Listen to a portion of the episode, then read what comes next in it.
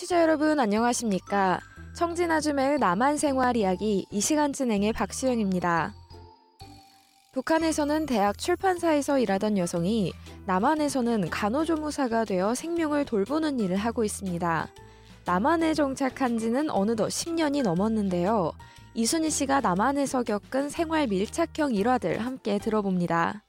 이순희 씨 안녕하세요. 네, 안녕하세요. 네, 오늘은 어떤 이야기를 전해주실 건가요? 아, 제가요, 오늘은 남한에서 어떻게 간호조무사가 될 수 있었는지를 이야기할까 해요. 네. 남한에 정착하기 전까지 저는 의료 전문가도 아니었고 관련 경력도 없었거든요. 그런데 남한에 정착하면서 열심히 공부하고 또 자격증을 딴 끝에 간호조무사가 될 수 있었어요. 네. 그러면 간호조무사로 일하게 되신 지 얼마나 시간이 흐른 거죠?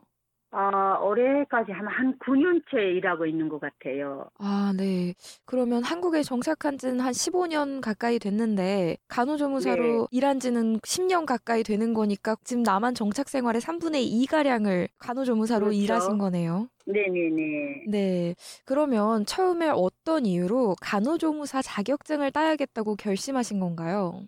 아, 처음에는 진짜 여기서 무엇을 직업을 잡을 것인가 고민을 많이 했어요. 네. 그리고 여기는 자본주의 사회잖아요. 직업도 자기가 다 정해야 되는데 어떤 직업을 잡을 것인가 생각하다가 생활정보지를 두지니까 간호조무사는 나이가 있어도 얼마든지 뽑는 게 많더라고요. 그다음에 직업이 생명을 덜 번다는 그런 의미에서 보면 참 좋은 일이랄까? 정말 음. 신청하고 그런 직업이라는 생각이 들더라고요.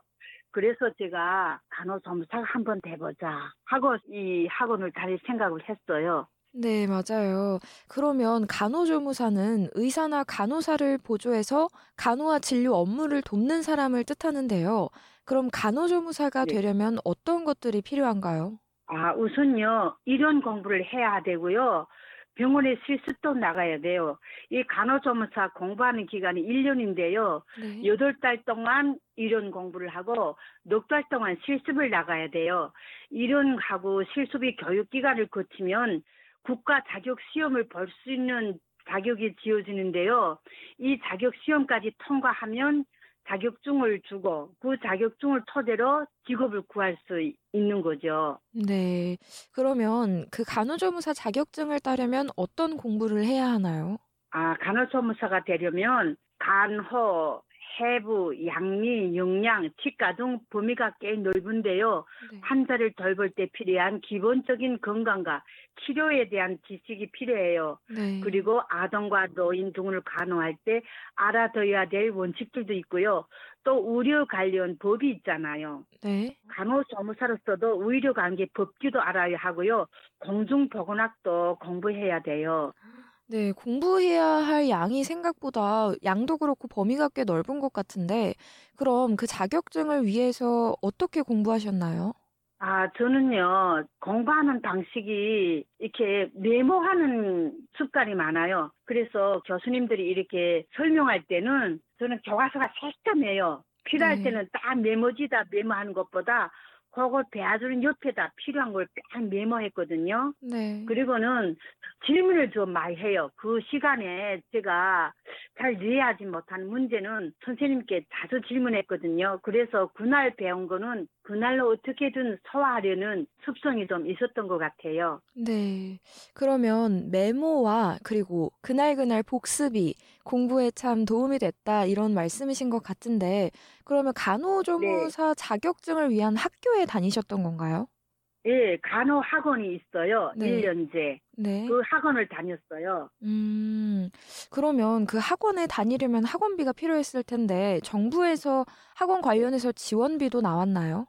아, 그렇죠. 학원비가요, 이게 한, 한 달에 20만 원 정도 내야 돼요. 그 아. 1년이니까 네네. 한, 예, 예, 200만이 넘어 되네. 240만 정도 내야 되죠. 저희들은 고용지원센터를 통해서 자기 직업을 지을 수 있는 교육을 공부시키는 거기 때문에 국가에서 거의 공짜로 배워주는 거예요. 오히려 교통비하고 식비를 내주면서 공부하고 우리는 교육비하고 식비가 그때 16만 7천 원이가 됐는데 우리가 내는 돈은 7만 원 정도였어요.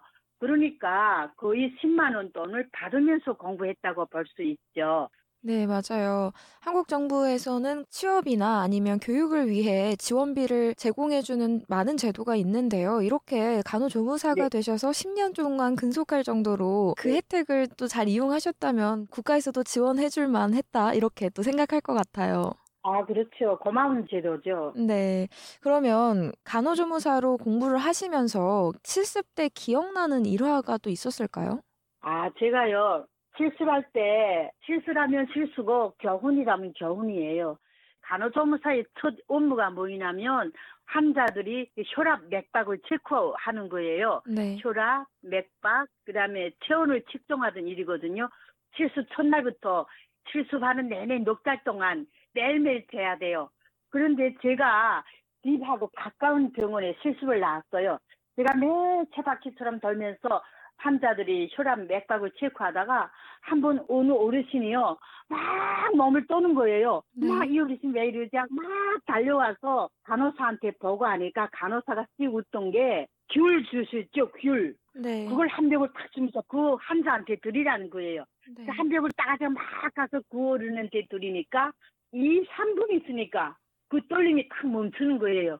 그래서 간호사 보고 이게 뭐예요 하니까 저혈당 소크 현상이라고 그 환자에서 자주 일어나는 현상이니까 간호사들은 다 파악하고 있던 거예요. 음. 그래서 저는 그 교훈을 통해서 아 저혈당 환자가 이런 현상이 나타나는구나 하는 지식과 함께 교훈을 얻게 된 거예요. 음, 네, 참 잊지 못할 상황이었을 것 같은데, 그러면 네. 간호조무사가 되기 전과 된 이후에 예상과 달랐던 점에는 어떤 게 있나요? 아 간호조무사 학원 다닐 때는 책상몰이 교육이었잖아요. 그리고 실습 나가도 주동이 아니고 피동이어서 시키는 일만 하고 했댔는데 네. 직접 자기가 해보니까 모든 걸 자기가 주동적으로 해야 되더라고요. 음, 환자가 이렇게 아프면 선생님 저 환자 저렇게 되는데 의사 선생님께 보고해야 되지 않아요? 이렇게 해야 되고 네. 예, 그런 게 좀 다르더라고요. 네. 그리고 이렇게 모든 게 책임감이 더 있어야 되고요. 네. 네. 이 환자는 내 환자다. 이 환자를 무조건 책임져야 된다는 이런 직업 의식이 더 생기는 것 같았어요. 음, 네. 확실히 간호 조무사분들이 환자의 상태를 잘 체크하면서 의사 선생님께도 알리고 또 이상 현상이 없는지 이런 것들을 잘 확인을 해야 되는데 그러면 직업에 종사하시면서 가장 뿌듯했던 순간은 언제였나요? 아, 가장 뿌듯했던 순간은 어디랄까. 제가 이렇게 담당했던 허실이 환자가 퇴원했어요. 네. 우리는 입원하고 퇴원하고 끝없이 반복되기 때문에 금방 잊거든요. 음, 그런데 네. 제가 거리를 백화점에 볼 일이 있어가 겨울 옷을 싸려고 나가는데 그 옆에 지나던 할머니가 저를 막 짚잡고 아이고 선생님 하는 거예요. 그 누구신가 보니까 제가 병원에 다닐 때 입원했던 할머니인 거예요. 음, 네. 그러면서 그 할머니가 딸하고 같이 지나가다가 딸 보고 얘야 인사해라. 날 내가 병원에 있을 때 나를 차려주던 선생님이다 이러시는 거예요. 음, 그러니까 그 딸도 저에게 깍듯이 인사하면서 우리 어머니를 잘 간호해줘서 정말 고맙습니다. 이러면 인사하는 거예요. 그때가 가장 뿌듯했던 것 같아요. 네, 상상해보면 참 저 같아도 너무 뿌듯했을 순간일 것 같은데요. 그러면 예. 혹시 간호조무사를 준비하는 사람들이나 혹은 탈북민들에게 해주고 싶은 말이 있다면 어떤 게 있을까요? 우선 남북한 통틀어서 간호조무사를 준비하는 모든 사람들에게는요, 그 용기 내서 도전하라는 말과 함께 봉사정신, 인간에 대한 따뜻한 사랑의 마인드를 가지고 이 직업을 택하라고 말하기 싶고요. 네. 북에서 온 분들은 남한 분들보다 영어가 좀 약해요. 네. 그래서 우리 친구들은 보면, 아이고, 영어가 많던데, 이런 현상이 있는데, 힘든 거 아니에요. 제가 50대에 공부했는데, 60대에 공부한 어르신도 다 땄거든요. 음, 그러니까, 열심히 하느라면 길이 열려요.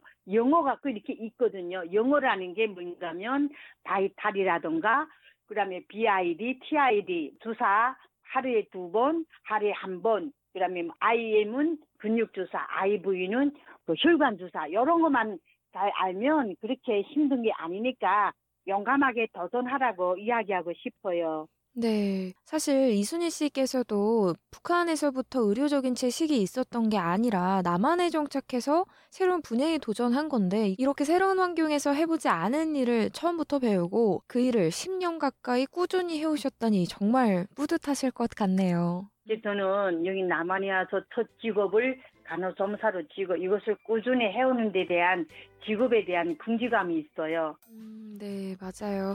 네, 이순희 씨 오늘 말씀 감사합니다. 네, 여러분 다음 시간에 또 만나게요. 네, 청진아줌의 남한 생활 이야기 오늘은 한국 대구에 있는 이순희 씨를 전화로 연결해 이순희 씨가 겪은 간호조무사가 되기까지의 과정을 전해드렸습니다. 지금까지 진행에는 워싱턴에서 RFA 자유아시아 방송 박수영입니다.